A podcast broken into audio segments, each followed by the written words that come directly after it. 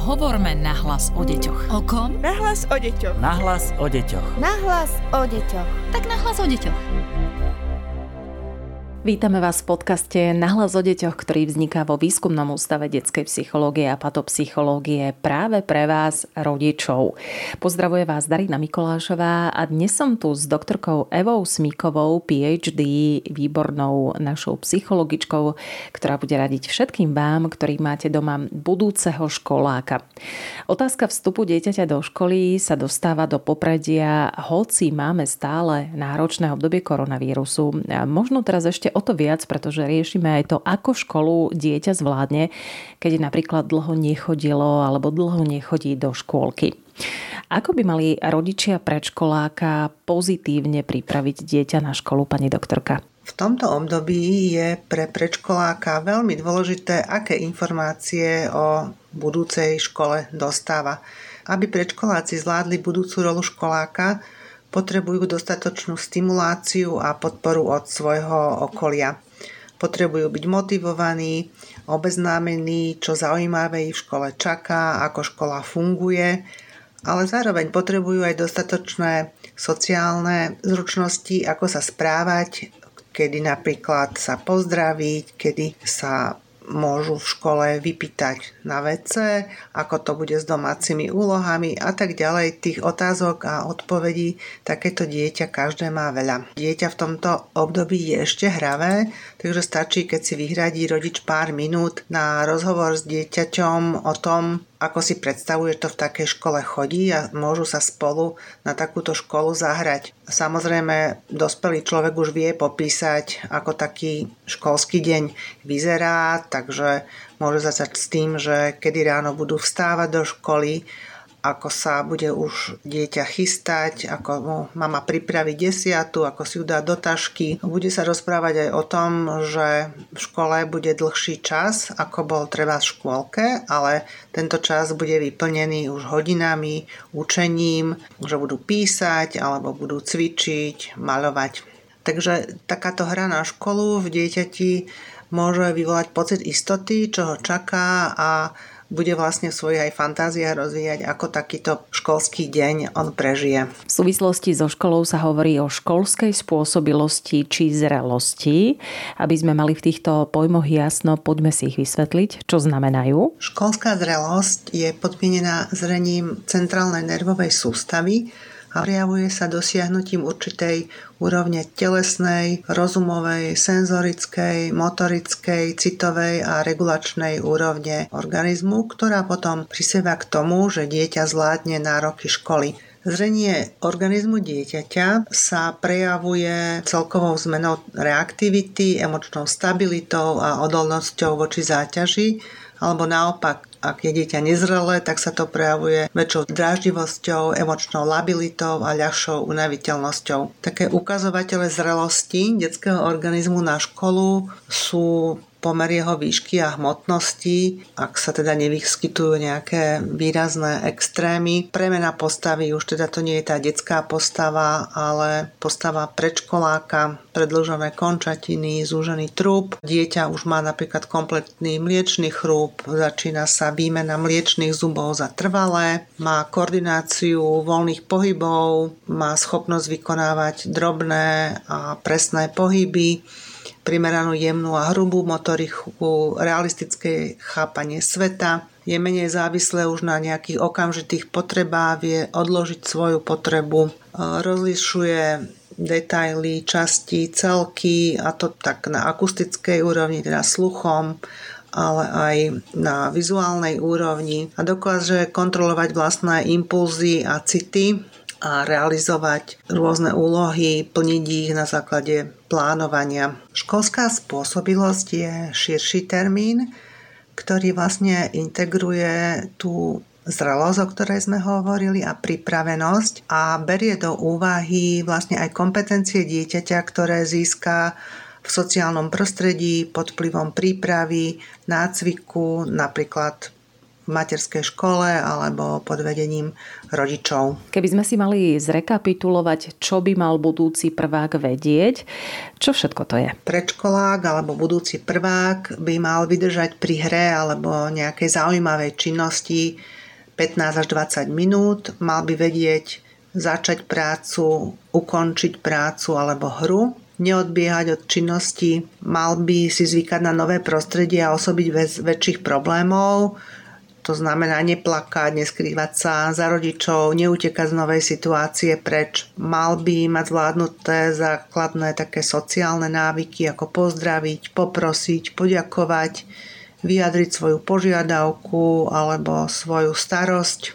V rámci sociálnej komunikácie mal by sa vedieť zahrať spoločne s deťmi, s kamarátmi, nestraniť sa ich spoločnosti, nebyť medzi deťmi bojazlivý alebo plačlivý. E, dieťa v predškolskom veku už by malo vedieť ostať chvíľu aj bez rodiča, Takže napríklad, keď sa realizovali zápisy v školách e, za prítomnosti rodičov, tak e, dieťa napríklad bolo v triede, kde samostatne s pani učiteľkou plnilo nejaké príkazy a dokázalo vlastne nejakých 15-20 minút byť aj bez rodiča pod dozorom pani učiteľky. Predškolák by mal vedieť, ako to funguje, keď je bez rodiča, že sú tam nejaké pravidlá, mal by ich vedieť dodržiavať, správať sa neagresívne, spory s deťmi vedieť riešiť e, konštruktívne, bez bitky, hádky, vzorovitosti. Dieťa, ktoré ide do školy, už by nemalo prejavovať nejaké zlozvyky, napríklad smulanie prstov, ohryzanie si nechtov, časté pokašľávanie, zmurkanie. Väčšina týchto vecí môže mať treba aj neurotický podklad a je potrebné ich riešiť s odborníkmi tak, aby pri nástupe do školy nerušili to jeho vzdelávanie a sedenie treba v škole. Čo sa týka rečí, tak vlastne by sa takéto dieťa nemalo prejavať výraznými poruchami v reči, nezajakávať sa. Ak je nejaký logopedický problém, treba ho doriešiť často ešte predtým, ako to dieťa pôjde do školy. Takže je aj na nás, aby sme dieťa stimulovali, pripravovali. Ako by sa mal správať budúci prvák? Budúci prvák by mal vedieť napríklad samostatne sa obliecť a obuť, pozapínať si gombíky, samostatne sa najesť a obslúžiť na WC. Čo sa týka rečí, mal by správne vyslovovať všetky hlásky, vyjadrovať sa plynule aj v zložitejších vetách, správne držať cerusku, prípadne pero, napodobniť jednoduché tvary písma, geometrické tvary, dokázať nakresliť určité tvary alebo kresliť podľa predlohy, nakresliť napríklad postavu s základnými znakmi, vyfarbovať obrázky, vystrihnúť jednotuchý tvár podľa predkreslenej čiary, modelovať, navliekať gorálky, čo sa týka nejakých zručností, ktoré bude potrebovať napríklad v rámci matematiky, poznať geometrické tvary, počítať do 10, poznať číslice, vedieť porozprávať obsah krátkej rozprávky, rozumieť textu, zopakovať napríklad detskú básničku alebo nejakú riekanku, zaspievať pesničku, vedieť, ako sa volá, kde býva, poznať mená kamarátov, rodičov. Čo sa týka vymenovania napríklad dní v týždni, tak poznať, že ide o dni v týždni alebo ročné obdobia, mesiace v roku. Deti, ktoré chodia do materskej školy, sa už učia rôzne zručnosti, ktoré potom sú im užitočné napríklad pri písaní, tak vedia napríklad pomenovať prvé písmenko, ktoré je na začiatku slova alebo na konci. Vedia už vytlieskať niektoré slabiky a hlásky.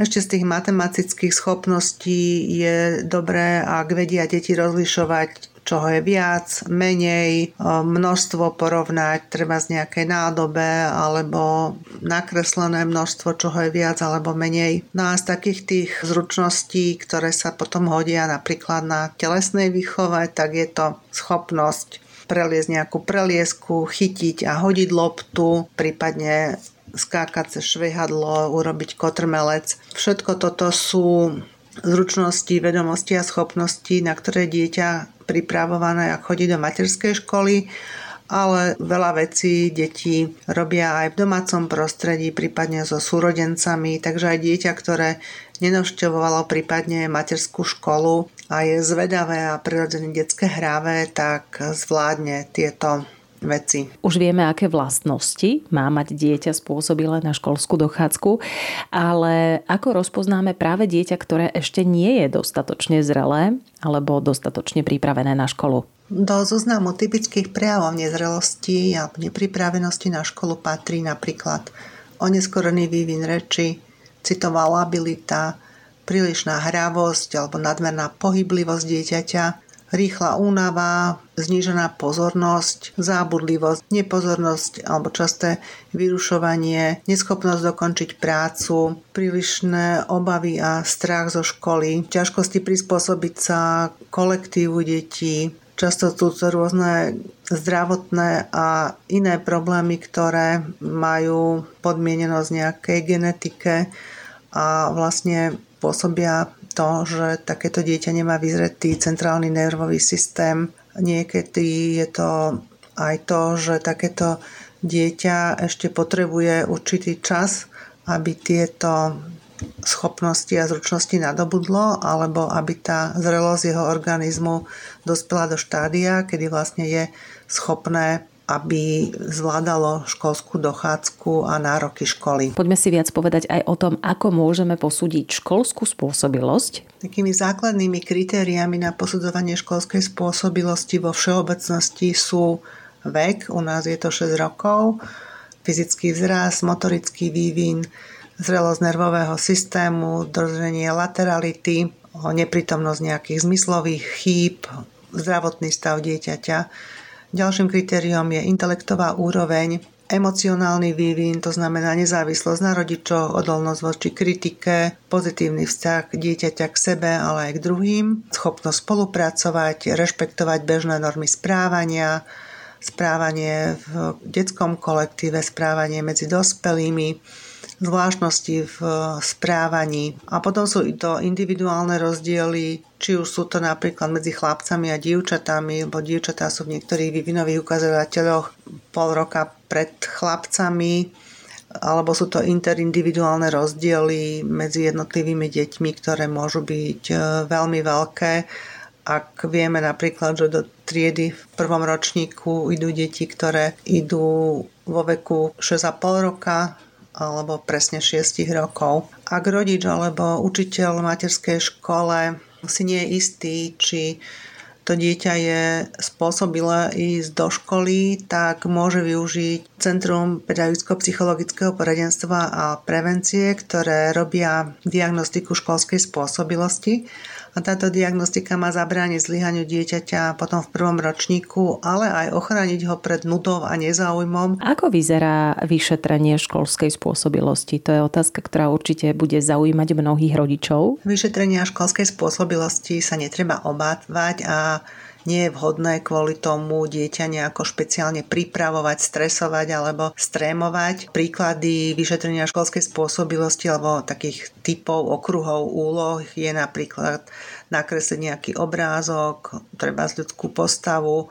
Takéto hodnotenie kresby je potom odstupňované a musia tam byť prítomné niektoré detaily. Potom je to napríklad úloha nakresliť nejaký geometrický tvar alebo rozpoznať takýto geometrický tvar v rade nejakých obrázkov, odkresliť znaky, ktoré sú predkreslené a tam sa sleduje, či to dieťa zvláda jemnú motoriku, hrubú motoriku. Sleduje sa úroveň koncentrácie, ako dlho je dieťa schopné venovať sa jednej úlohe, či neodbieha, či nájde v rade nejakých symbolov ten, ktorý má prikázaný, aby takýto našiel. Zistuje sa aj orientačná a rozlišovacia schopnosť, takže či vie povedať, ako sa volá, kedy prišiel, s kým prišiel na vyšetrenie, také priestorové pojmy, napríklad kde je hore, dolu, vzadu, vpredu, či pozná základné farby, či ich vie identifikovať na nejakom obrázku, či vie priradiť nejaké číslo k počtu predmetov. No a potom sa sledujú aj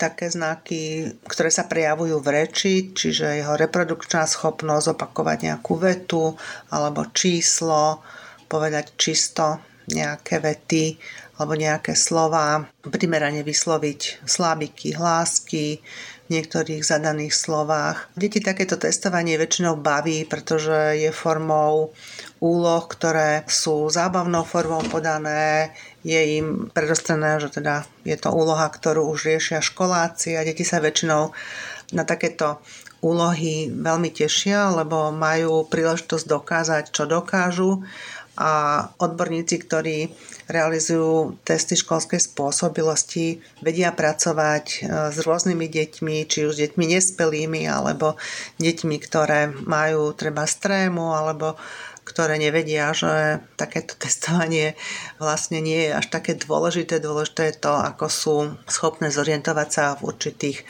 veciach, ktoré budú tou hrovou formou realizované v Centre pedagogického-psychologického poradenstva a prevencie. Dnes sa už nehovorí o tzv. odklade školskej dochádzky, ale o pokračovaní v predprimárnom vzdelávaní. Ale zaujíma ma, či to nie je trend, že rodičia v tomto čase žiadajú o posúdenie školskej spôsobilosti, možno preto, aby dieťaťu ešte predlžili detstvo, alebo možno aj preto, že sa obávajú, ako to bude vyzerať s chodením do školy v čase covidu. Čo vy na to? V súčasnosti v období pandémie každý z nás pocituje určitú neistotu, strach, e, nie si istý, či pôjde budúci týždeň do práce, alebo či dieťa, ktoré je školou povinné, pôjde na budúci týždeň do školy. Ale v tomto kontexte školskej spôsobilosti alebo zrelosti by sme nemali vlastne uvažovať tak, že tomu dieťaťu uľahčíme, ak do tej školy nepôjde, pretože tiež dieťa, ktoré je už zrelé a do tej školy sa veľmi teší, tak dôvod tejto pandémie by nemal byť dôvodom, pre ktoré takúto možnosť mať nebude. Dnes nám radila doktorka Eva Smiková, PhD z Výskumného ústavu detskej psychológie a patopsychológie. Práve tento výskumný ústav pre vás pripravuje podcast Nahlas o deťoch a ak chcete počuť ten najbližší, budeme tu pre vás opäť na budúci pondelok. Ak máte akékoľvek otázky, nech sa páči. Nahlas o deťoch zavináč woodpub.sk Podcast Nahlas o deťoch realizujeme v rámci národného projektu štandardizáciou systému poradenstva a prevencie k inklúzii a úspešnosti na trhu práce. Projekt sa realizuje vďaka podpore z Európskeho sociálneho fondu a Európskeho fondu regionálneho rozvoja v rámci operačného programu Ľudské zdroje. Hovorme nahlas o deťoch. O kom? Nahlas o deťoch. Nahlas o deťoch. Nahlas o deťoch. Tak nahlas o deťoch.